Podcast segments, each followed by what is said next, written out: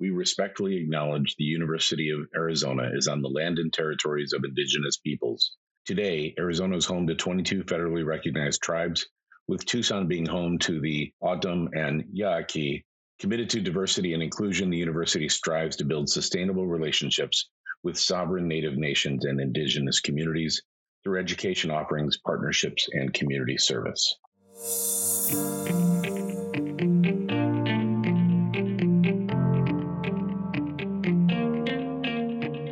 Welcome to this episode of the P A Path Podcast. I'm your host, Kevin Lohenry, and we are glad you could join us as we seek to better understand the P A profession.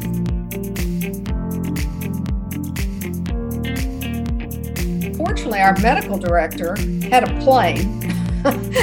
He was that kind of doctor. So he said, well, we're going to fight the state board. And so he and I went to the state board meetings once a month for the next nine months.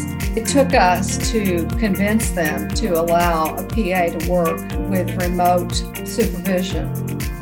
Well, I'm excited to bring Meredith Davison to you today. Doctor Davison is a mentor of mine who helped me from the moment I started as a P A.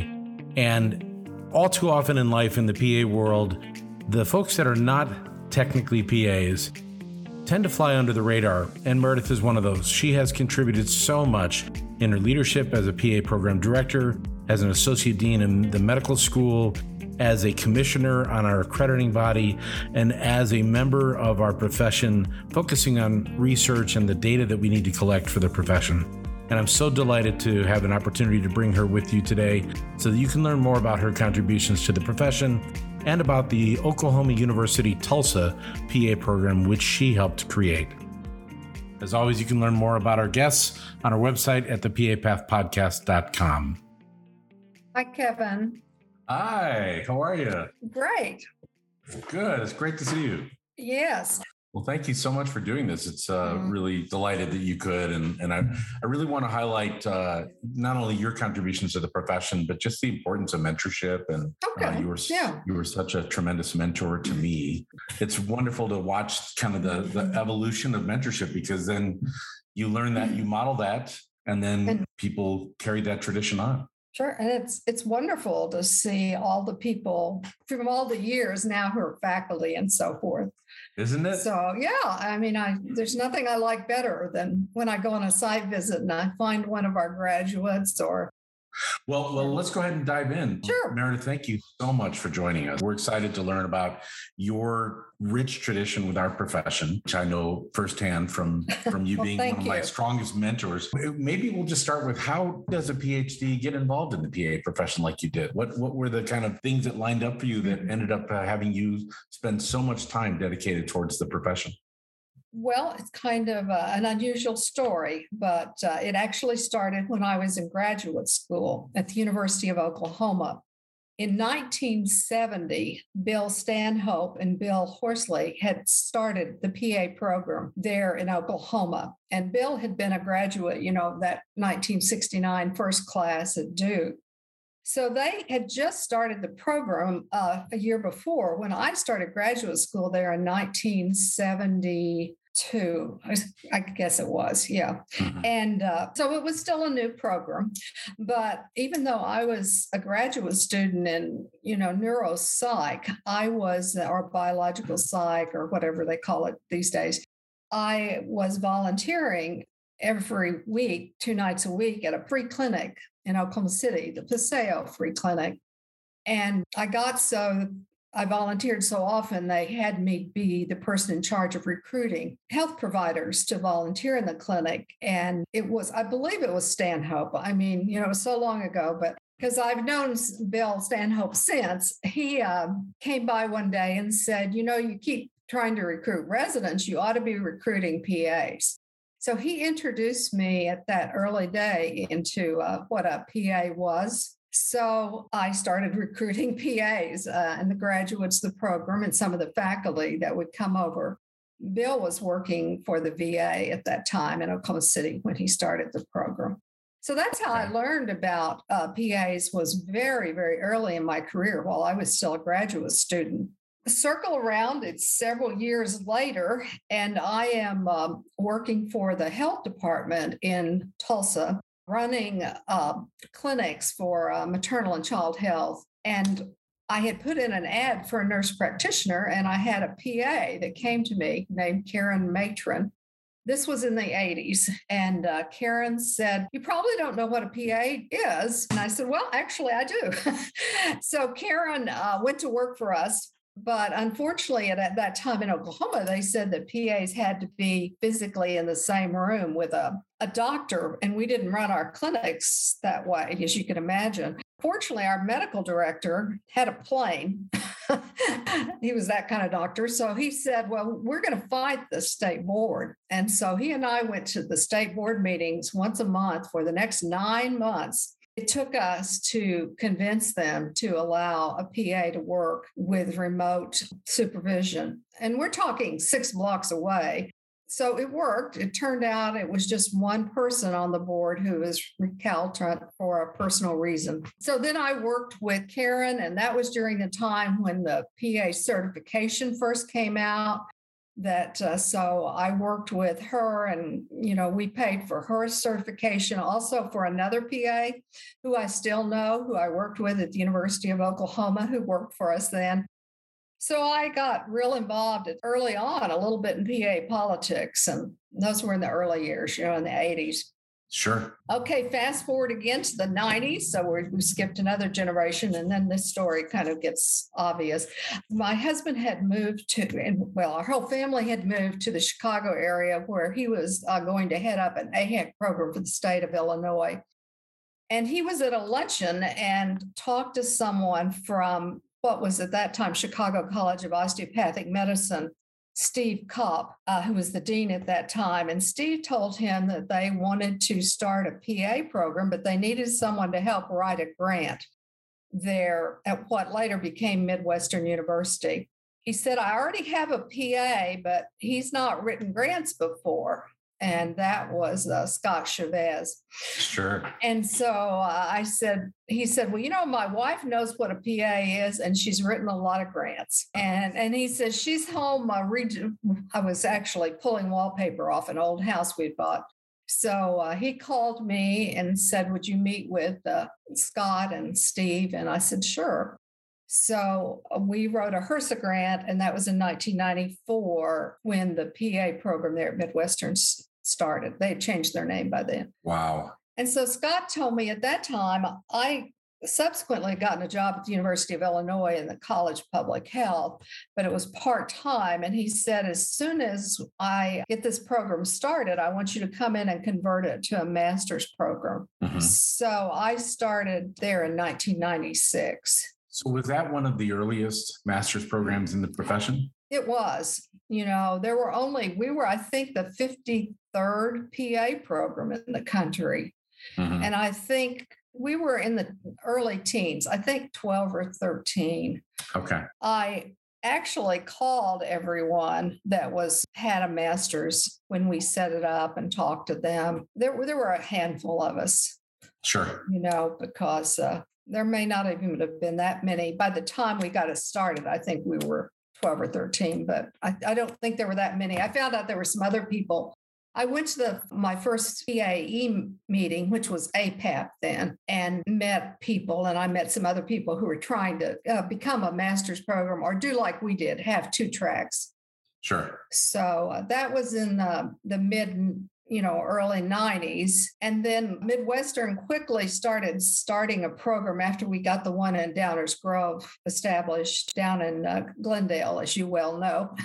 Yeah. So we, uh, the most of the time seemed to be taken uh, for uh, Scott Chavez to be down in uh, Glendale. So I worked until he hired someone. I was kind of the associate director and director of the master's program. I'd been the director of the master's program all along. But then uh, Barry Cassidy took over down in Glendale, mm-hmm. and Scott was very busy with a lot of other endeavors. His heart had always been in correctional medicine. So we had a site visit and Ruth Baldwick was there, still remember, and we made it through the site visit. And back then the programs got feedback from A R C P A. And so we got feedback and they said, well, we need to, you know, Ruth was very outspoken, still is, said that we need, we need to have a full-time person here who's a program director, not just an associate like um, director. And uh, they said, well, well, we'd like to hire one, but we haven't found one. And Ruth said to them, well, yes, you have. She's sitting right here, and pointed to me. And I'd always been under the perception that, that I couldn't be a program director. However, at that time in nineteen ninety-seven, you could be. Okay. So uh, I was actually hired as program director later that afternoon. And uh, they fantastic. made it, yeah, and uh, they were very nice. Uh, Doctor Geppenberg, who's, you know, president of Midwestern, made it retroactive until, uh, you know, when we'd started working on the accreditation. So sure, sure. So anyway, that's how I became program director at Midwestern. That's wonderful. Yeah. So you were the program director at Midwestern for how many years? From nineteen ninety-seven to two thousand six. And that's a that's a good stretch. And since it was retroactive, it actually turned out to be right at ten years. Okay. So you and I met at Midwestern, obviously. We did. The director of the master's program when I was graduating in nineteen ninety-six. Yes. So you were a student there. I remember you and I talking several times. You were kind of the leader of the students. I can't remember what your title was, but you were definitely the one always in our office telling us what we needed to change. And uh, and I got most of that because Scott was down in Glendale uh, all the time. And so I remember seeing that you had great leadership potential, uh, even as a oh, student. Thank you. Thank you. Awesome. Yeah. You could have just come in and yelled at us, and you you you usually had a plan and a way you wanted to change things. So you were uh, pretty sophisticated, much more so than your other students, because, you know, you had had the background in the military, which gave you great leadership skills, even as a student. Wow, so, uh, thank you. That's that's very kind. I well, it's I true. Was, uh, I, you know, it's, new programs are tough, right? There's just they are every tough. New program's going to have some some bumps in the road. That's part of the evolution of a program, and and so. I think uh, the benefit to students is you you get into a new program, you have a chance to help shape it with right. programs that are willing to take feedback, which you were obviously. Yeah. So. Well, it was very difficult because Midwestern had a very aggressive plan for us to grow that program. We had fourteen graduates the first year, I believe, thirty-six the second, fifty-seven mm-hmm. the third, and then eighty-four the fourth. Yeah. So we were just pedaling as fast as we could and trying to, uh, and that's how I got a lot of experience though, even though I was supposed to be just over the master's program, it was all hands on deck.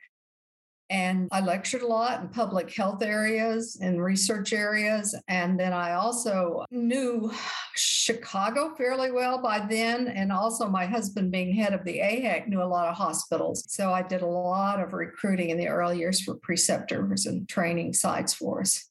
Yeah, that, that's an interesting connection, right? The the A H A C connection, I think, is one that's yeah. often misunderstood as to how valuable it can be on oh, both enormous. sides, right? Oh, yes. And uh, there was still a lot of educating to do in Illinois.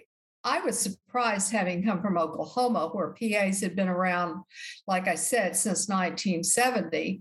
And here it was twenty-five years later, approximately. And uh, in Illinois, no one knew what a P A was, or so it seemed. You know, at that time, there was only our program and the small Cook County program.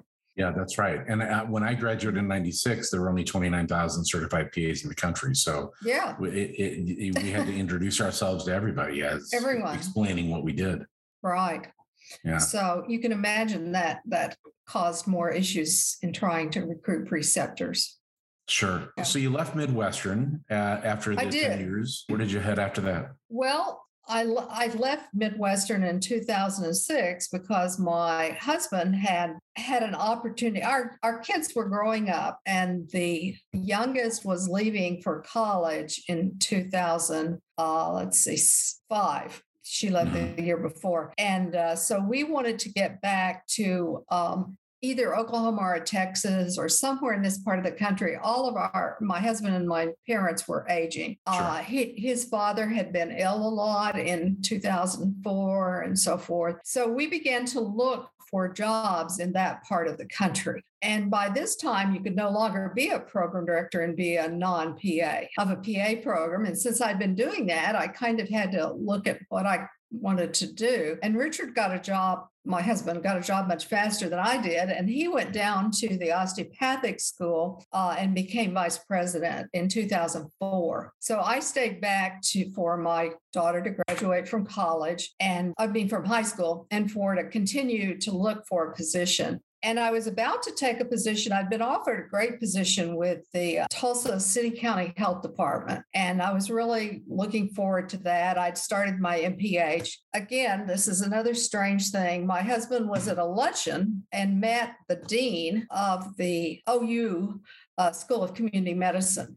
And that was Jerry Clancy. He's now at Iowa. And Jerry was telling him that part of his strategic plan in coming there to this regional campus of the O U Health Sciences Center was to develop a P A program. And he wished he knew someone who could start one. And evidently, my husband chuckled and said, well, you're not going to believe this, but my wife could do that for you. I got a call from Jerry that afternoon and asked if I would interview. And I said, well, I have another job. I have to let them know by, it was less than ten days. Sure. And he said, well, good. We'll arrange all your interviews like the next three days or something. Wow. That's unusual in academia. It is. Well, if you ever meet Doctor Clancy, that's the way he does things. But he was able to get me interviewed with a recommendation for this position. So I decided not to take the health department position. So I go down to uh, Oklahoma. Do I need to turn? Did that make a sound on your end? Um, yes, yes. Let's just start with, so I go down to Oklahoma. Okay. But do you want me, just a second, that means something's still on. I'll turn it off first. Okay, okay. Yeah, oh, after I, I left my email open. Okay. That's okay. I'm fine.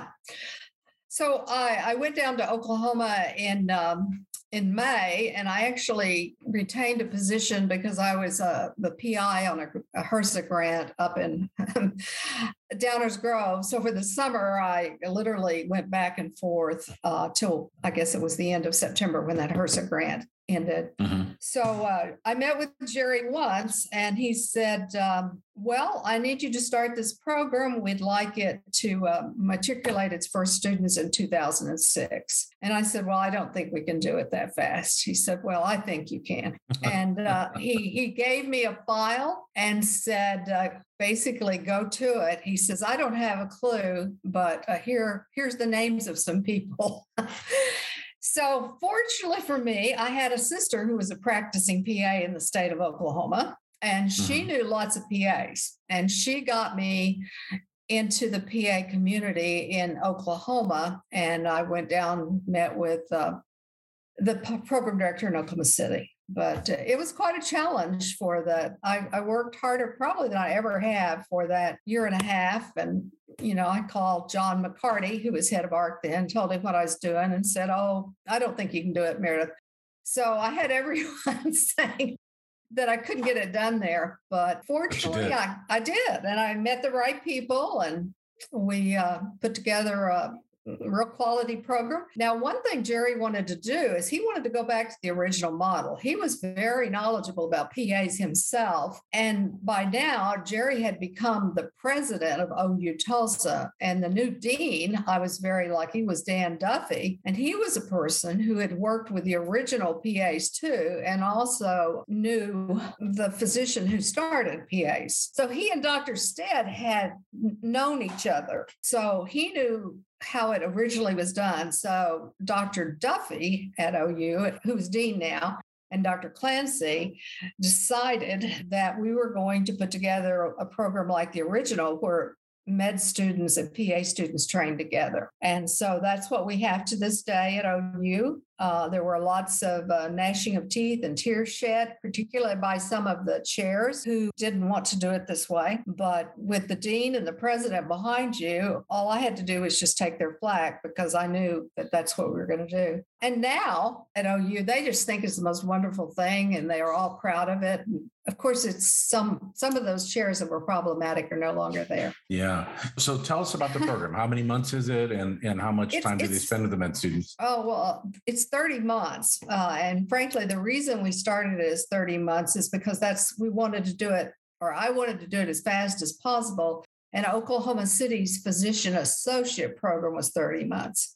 Okay. So I could, I mean, it only people in academia know how this goes, but, you know, I was able to use some of their course numbers. And so I didn't have as many new courses to get through the, the appropriate committees and so forth. Mm-hmm. It's a thirty month program, though, to this day. It's divided fifty-fifty uh, didactic and fifty percent. So we have fifteen months in the didactic, which is two summer semesters and two a fall and spring. Sure. And then, then we have fifteen months, actually about fourteen and a half of clinical. Okay. And all of the basic science portion is taught and the didactic is taught just to P As. We we have a lot of the same actually lectures from the same instructors, but we, we've never been able, we're not on the same schedule because of our use of the anatomy lab and everyone else in the anatomy lab. And we wanted to start with anatomy. Sure. But our clinical, uh, they have fifteen months and eight months of it is they're on the same teams with medical and P A students together. So all of the basic stuff, surgery, internal medicine, family, psych, O B G Y N, peds, I think I named them all, maybe missed one. Now, we do have a separate emergency med because the medical students, believe it or not, don't have emergency medicine. Hmm. And then we also have then our students do a second, we call it community medicine. It's usually family where that they go to, and it has to have a P A as their instructor there, the preceptor. And then nice. we do we do an underserved. So we make sure that the last six months is pretty much uh, six to seven months uh, is pretty much out in the community with practicing P As. Though they have practicing P As, of course, in our clinical departments, but more more physicians than. Yeah. So some mindfulness about uh, exposing them to the professionalism of the colleagues that are already out there precepting. Oh, very much. Yeah. Because we didn't just want to train a, a medical student without a residency. We wanted to train a P A. And I think we've really been successful in that because we've have so many P As that we have. Like in some areas, we have P As, like in family medicine, we have so many P As working in our family medicine clinics that they teach most of the clerkship to the P As and the medical students. Fantastic. It, it's, it, we, you know, there's such a feeling of collegiality and real interprofessional education at our institution. We also have all our students, we have an integrated longitudinal clinic that they do for the whole fifteen months of their clinical training. And that is just with a P A mentor. Okay. So we have what we call our Bedlam clinics, probably not the best of names, but it's been around so long we can't change it, where our med students they say do the same thing. And this is all going on in the same clinic. So there's a lot of collaboration, asking questions back and forth. There are lectures given to the students about community medicine and you know, responsiveness to the community in this longitudinal clinic, and both the P A faculty and the med school faculty give them together. So if I know you well, Meredith, either you or somebody that you have mentored has done research on that effect of the medical students and P A students having such good collegiality. What have you learned about their attitudes in learning together in those clinics? Well, what we have learned in our own research, and, and frankly, I haven't, pub- this is, we've got one in publication right now, but we hadn't published it broadly yet in the national journals. We've given presentations, is that both groups like it better and faculty like it better. Uh, it was, it's amazing to me uh, that we really can't see any downsides. The only thing we hear sometimes is, uh, we have the rotations are slightly different, even though they're together. For example, on O B G Y N, we know that the vast majority of our P As will never deliver a baby. Sure. But what, so what we do is we have the P As have more sessions in the outpatient prenatal and gynecology clinics, though they get some deliveries. And likewise, we have the medical students doing more of the inpatient gynecology, like surgeries and so forth. And th- that's what I found very useful when I was associate dean, since I was over the curriculum of both groups. I could, or, or had oversight, I could work so that we, the P A program put together what they needed for their outcomes. And then the medical school faculty did the same. And then we, since they're going to be trained together, then we would arrange it. So it worked. Sure. So I was surprised, frankly, how easy it was. What I hear from most people, and um, I will tell you, we put in a grant and we got this criticism back on the grant, which, by the way, we didn't get. And this was obviously a P A. He says, you know, uh, this would never work. You know, physicians would never accept this training, training, oh. and that you must have a very unusual situation. So your model is not uh, generalizable to uh, P A's programs in general. You know, I would disagree. I think that model has a lot to go for it to getting to where, P A, you know, the, I'm, I'm aware of all the current conflicts and discussions in the profession about whether you collaborate or supervise. But I think truly once people have trained together, now what I'm real interested in now is looking at the outcomes of these people. You know, it takes so long for the physicians to be out. They're only recently out. Uh, sure. So now I'm going to go back to see what their attitudes are towards P As. And I, I would predict they're more positive, they're more prone to be hiring them and so forth. Oh, yeah. I would totally agree. I, I was just talking to an interventional radiology P A yeah. from the University of Arizona Banner Medical Center this week. And it was the division chief that they brought in who had worked with P As in a previous mm-hmm. institution that really opened up the door for right. P As to be hired there. So I think to your point, once physicians have had a chance to work collaboratively with P As in some capacity, I would guess more often than not, they're they're advocates for sure. the, the role to help their lives be a little bit better in delivering care to their patients. Sure. Well, and the, the patient's the real winner too in the long run. I just, you know, we have found that it works together so well because not only what was most interesting to us, and we have a publish on this, was also we we kept thinking about the academic. Could the P A students do as well? We use the same what are called shelf exams for the end of rotation exam. Mm-hmm. And we have the P As and the medical students taking the same shelf exam. We think they should have the same knowledge level at this point. Sure. You know, the med students are going to go on to a residency and get a lot more knowledge, but at this point, they should take the same. Well, that gives enormous respect because they end up studying together. And we found that there are all these informal interactions that go on between the students that are, it's kind of like the glue that, you know, when you work together, you have friendships together, you get yeah. to know each other, you get to see each other's life goals. We've had numerous marriages. We've had numerous other liaisons, shall I say. We, you know, they're just, they support one another. If the P As have been on the way our thirty-month curriculum does, those students that are doing their last three months, they've been rotating for twelve months. Well, they end up mentoring the medical students who are just starting. See, the way our yes. curriculum works, there's a three-month overlap where the, the P As are the seniors, if you will. Yeah. So they end up being kind of the uh, the clinic guide to helping them right. orient to getting started. Yeah.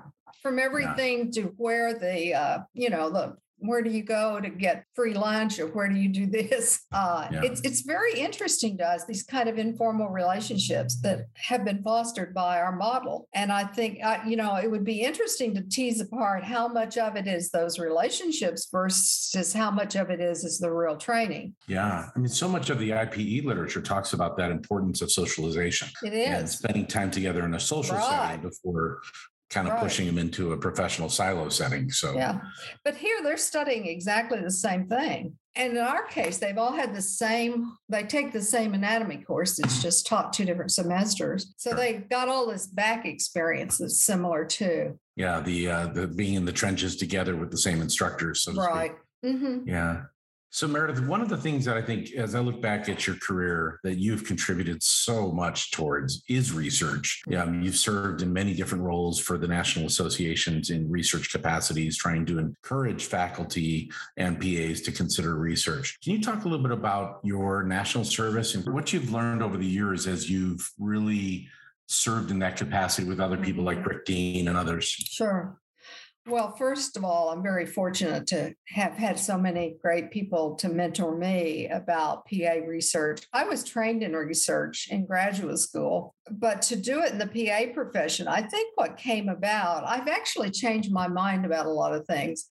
If you'll recall the program we had at Midwestern, we taught quite a bit of research skills to the the P A students. Uh, I believe we, how many, thirty-six extra hours or something. It was a lot. You know, currently, I don't really think that's the way to go uh, for research, because I think all P As need some research instruction during their career and during their training. But I really think, like in P A programs, you need to have either um, someone with a P H D, a public health degree, who is a researcher who can assist faculty, because I don't think most faculty who want to be P As or even P A faculty have the kind of interest in the, the research, even if we're talking about not bench research, but translational research usually, or epidemiological or educational research. But I ha- think I've seen having a person in the department who has that interest and can lead other faculty through the intricacies of the I R B, for example, which is such a yeah. barrier. Uh, developing a survey, going through the steps you need to do to publish.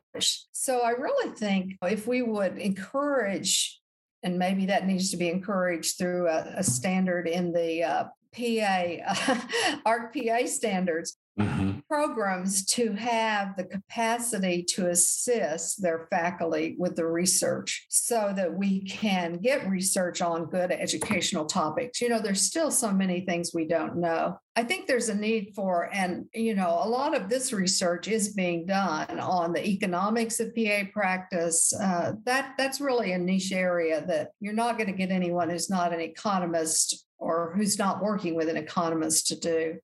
But there's sure. still a lot of things that we don't know very much about for the P A profession. Instead, we get, even today, and I'm still a, an active reviewer for the journal, so I review a lot more than makes the journal.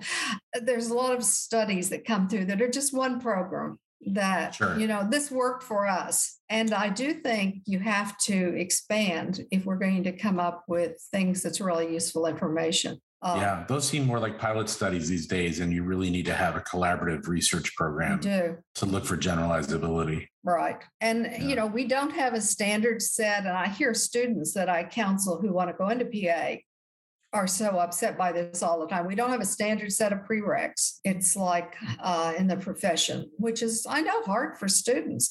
Yeah, uh, yeah. And, and and it causes, a, there's a lot of extra cost to that. There is. A lot of extra stress. Stress. There's so many, I know in L A, when I was in L A, so many institutions didn't have the course. So they had yeah. to go to a community college to college. be able to track it down. Yeah. Right. And, uh, you know, so people would be hunting for courses, or people would find that courses weren't taught the right semester. It would hold them up a year. Yeah. And you don't see that in medicine. Things are much, in medicine, they actually have, I was surprised to find, a lot fewer prereqs than we do. Now, of course, they've got four years and a residency, but I don't know. I wish there was a, an effort towards, I, I think there, I know there have been in pre- previous times. Yeah, I think P A E A has been chipping away at that, but it's... They have. It's still a long way to go. Yeah, in one sense, so you have these, these. Uh, pro, there's so much development on the, the new program side. Right. And with the A R C not having standards for prereqs, right, um, it's left to the programs to kind of look to P A E A, and they look back at their old programs to design exactly. what they do. But there's no data to that. It's no, just no data it's for what it. they know. Yeah. Yeah. And there are many other areas. That's just an example of one in education that we need for. But I don't think it's going to happen with your busy P A faculty member. And I think that's getting better. So faculty are treated more like, uh, more reasonably, at least by a lot of institutions. Sure. So that they have time to do something. But most faculty are not going to choose scholarship of that type. Yeah. Well, and I was just doing this recently, Meredith. I was looking at workload calculations. Mm-hmm. And I use I used a double A M C methodology that Elias Villarreal had utilized at Northern Arizona University as a as a starting point, just to kind of estimate for accreditation what would be sufficient right. to cover our curriculum. And you know, in that process, you have to build in time for scholarships so sure. they can move down the, the track of promotion. You have to build in time for service because there's so many committees that we have to right. to, to manage be. while we're running a program. Yeah. So I, and yet we don't, we, the P A profession doesn't have a national standard for workload. No, we don't. So. No. And I think that working in the M D world, you know, my first foray into medical education was at, at a, you know, in with four doctors. I spent uh, my first seven years in that capacity before, and then I was ten years in a nursing school before I made it to P A. Uh, so I've seen from a variety, and, and we have much less research about our education than either of those professions by far. Yeah, I think nursing has done such a great job of recruiting students from a wide variety of perspectives. They so have. They, they have a great pipeline of leadership, you know, nurses yes. that love leadership, nurses that love research, uh, nurses that just want love to be clinical. Clinical practitioners. Yeah. Yeah. yeah. That's but we've never really looked strengths. at it. You know, we've always had the, the model that everyone, and for a long time, that everyone was going to be a family practitioner in a rural setting. yeah. And um, and now partially that's led by the government, H R S A, having given so many grants for people to do that. But on the other hand, I think we have to look at the reality of where the profession, my students, at least even here in Oklahoma, find many more jobs and specialties than they ever do in family medicine. Yeah. And yet it sounds like you have a very strong curriculum built around community medicine. We do. And and they still end up in specialty. Yeah, well, but we define community broadly, sure. you know, as as everyone does now, and, and try to, you know, you can practice with these principles regardless of what area you practice in. Yeah. Um, but it's very interesting the way things have changed over the years. Does, does the Oklahoma University Tulsa uh, program look for a certain type of applicant, uh, given the model that you're, you've? We do. We do. We want someone who's really strong and uh, shows evidence of having worked in community, either through volunteer or working, as well as people who have a very interdisciplinary focus. Mm-hmm. So, um, you know, our program, we're pretty up. open with what it's like, but uh, but now things are changing in Oklahoma. When uh, we started this program in two thousand six, we were the second program in the state, and the other program started in nineteen seventy. So there were thirty-six years between those two programs. Sure. Uh, now it's twenty twenty-two, and we have five programs. My goodness! Wow. So uh, and I hear there are others opening. But, you know, the Everywhere. biggest problem we have is what everyone has in every state is finding qualified faculty, is people who want to commit to academics. And, yeah. or, and since salaries are so high in this part of the country, as, as I think they are in Arizona also, it's hard for us in academics to keep up with the salary. Sure.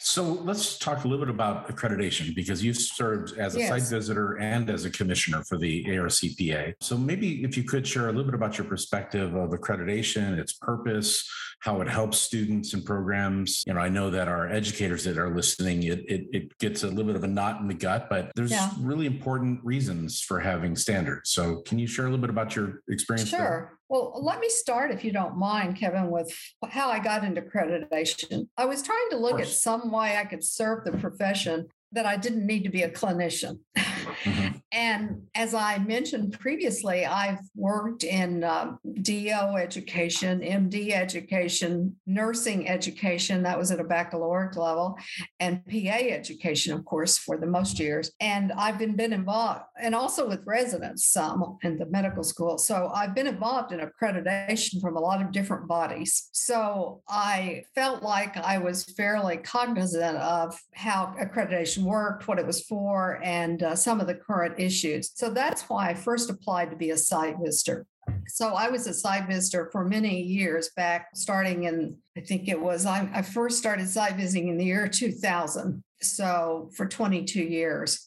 Mm-hmm. And uh, then I went on to be, I served six years uh, on the commission. And currently I'm actually chair of the postgraduate subcommission Okay. So when we started that up, uh, A R C P A did a few years ago, they asked if I would chair the first postgraduate commission because of my background. And that's so great. In fact, I was on the phone about that this morning. So what does accreditation do? Well, I always explain it pretty simply. Um, let's say that I'm going to drive to Arizona to, to see uh-huh. you.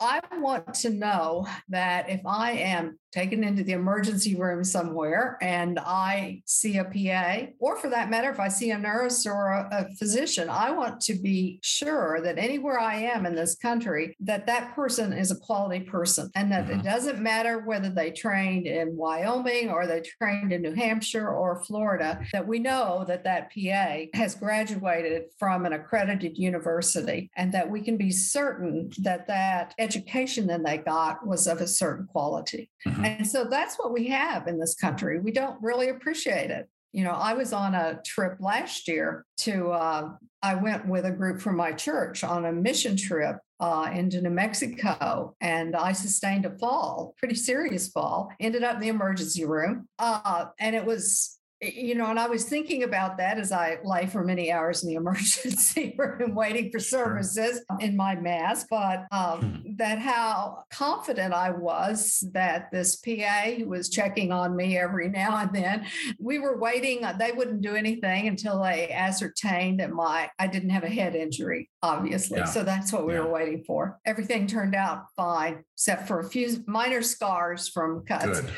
Good. But, uh, But that's what accreditation is for. Accreditation is a way for a group of your peers. And that's one thing I think is so important with A R C P A is that we're all people who've been there on the other yeah. side of the table that develop the standards, that these standards then are brought forth between for the educators to look at. We go back, we change them. People who are on the A R C P A are individuals who are majority P A educators that they develop these. But the whole thing is just so that you and I can be assured of quality care along with everyone else.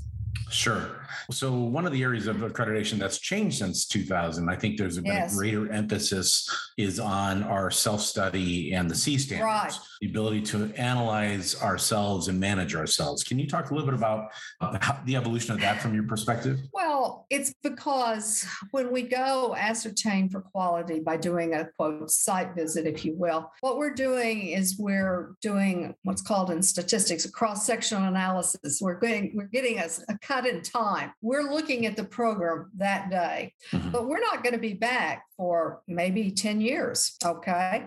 So what's going to happen between the time that we're there and when we go back ten years from now? So that's what the self-study does. It forces a program to be involved in a continuous quality assurance. So it's really the same thing as Q I that goes on clinically in a hospital. We want to know when what we're doing, so we gather data. We want to know when we make errors, which we're humans, we all do. And then we want to be able to reflect, which is analyze, and then make changes that are needed, and then complete the circle and go back and see, did that take care of it? Yeah.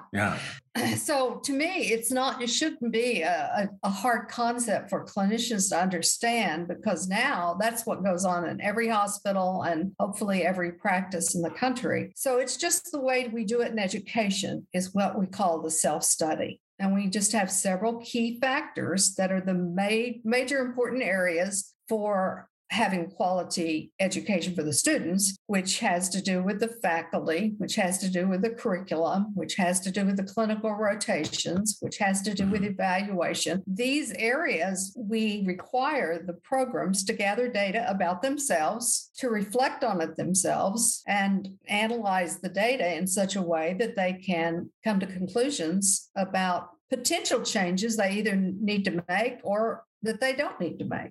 So it's it shouldn't be, it, it should be the way that programs should live their lives within the program, you know, yeah. every day, ideally. Yeah. It shouldn't be something that just happens when the people from A R C are showing up and everyone is totally worried. Yeah. I mean, you make some reasonable decisions about your right. program. Uh, but you have to take a look at it retrospectively to see were those decisions sure. on target or do you need to shift gears a little bit? So yeah. it's, um, I, you know, I was delighted at, at a recent accreditation meeting I, I attended. I was delighted to hear them really emphasize that they don't want complex statistical analyses. No, not at all. They just want us to get the simple things out of the way. Trend analysis, uh, what's right. working, what's not, yeah. strengths and weaknesses, areas for improvement, et cetera. Yeah. I think, in, to be honest, and I'll say this as a member of A R C, I don't think we've done as good a job of bringing people along, you know, as we could have. I, I'm just terribly complimentary of everything that Sharon Lynx has done in the last few years of bringing in more uh, P As into A R C P A. I mean, for years, not to say anything bad about John, but he had to run that thing by himself. He didn't yeah. have a lot of systems, and now we have lots of educators. So we're able to do sessions like the one perhaps you went to. You know, I think complicated statistics is the worst thing, because you, unless you're a statistician or have studied a lot of statistics, you don't understand them. Where we can all understand a trend, which way a line is going. We can all understand a, an average. Well, Meredith, when you look back over your career, as you look back at all the contributions you've made and experienced with the P A profession, w- what brings you the most joy? Oh, definitely seeing people like you, Kevin. Um, no, I mean, to look at people that I've influenced, I, I hope not only educators that I've been able to influence, but I hope I've also been able to influence some people in their clinical practice. My practice is always focused on using the literature for evidence-based practice. So uh, to me, that's the most satisfaction. If I've been able to help the clinicians I've trained be better clinicians, and if I've attracted a few people towards leadership or education or research, uh, that's very satisfying. Yeah. Well, yeah. I, I, we, we talked about this before. Before we started recording, I, I think your mentorship of me and others has led to us getting involved in P A education and leadership. And now that I'm on, you know, I've been in twenty years now as a P A uh, director and educator, I, I'm getting a chance to see what you're talking about, because yeah. I'm seeing my graduates that I had the chance to be part of their training now entering P A education or becoming directors. Yeah. And it's really rewarding. You're right. Isn't it? It's wonderful. I mean, uh, it's what education is all about, is hopefully, uh, you know, just think as if as humans, we had to learn everything for the first time. Uh, we're all dependent yeah. on each other. And I do think, and I feel like P A, that's so new. We It's still a very new profession. We're, yeah. we're only talking a few, a little over fifty years. So I agree. I agree. There's a, there's a lot to do. There is, but, but at the same time, we've done a lot for fifty something years. So uh, fifty-three, I guess, this year. Well, I, I think I'm going to take the, the liberty of speaking on behalf of the profession, and uh, just thank you for everything that you've done to contribute to the growth of this profession and the stability of this profession over your career. I think so often in our profession, people look to the P As, but there are a myriad of people that were physicians and P H Ds and social workers and others who have contributed to our success, and they often go unrecognized. And I just want to thank you, because I know I know a lot of the things we're talking about were influenced by your leadership, and uh, well, I feel very you. grateful to have known you. Thank you so much. I, I appreciate the P As for always being so accepting and willing to uh, let me be a part of the group. And uh, I think the, the proudest uh, awards I've ever gotten, I'm an honorary P A, both in Illinois and in Oklahoma. So uh, that's right.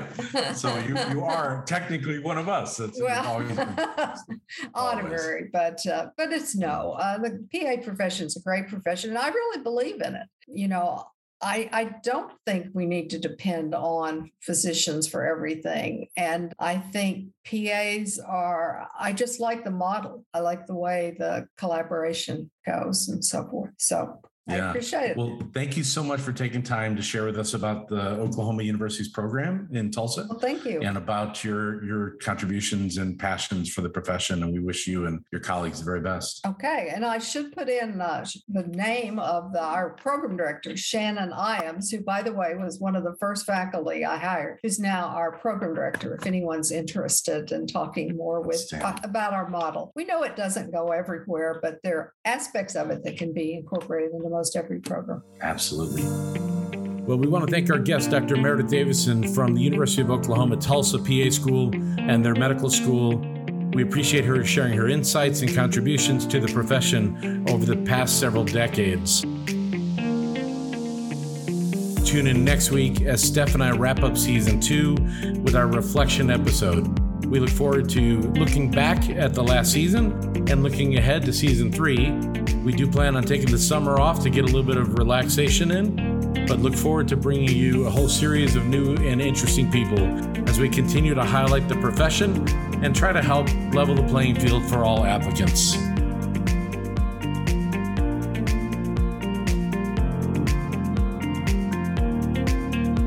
Until next time, I wish you success with whatever path you are walking in life, and thank you for joining us.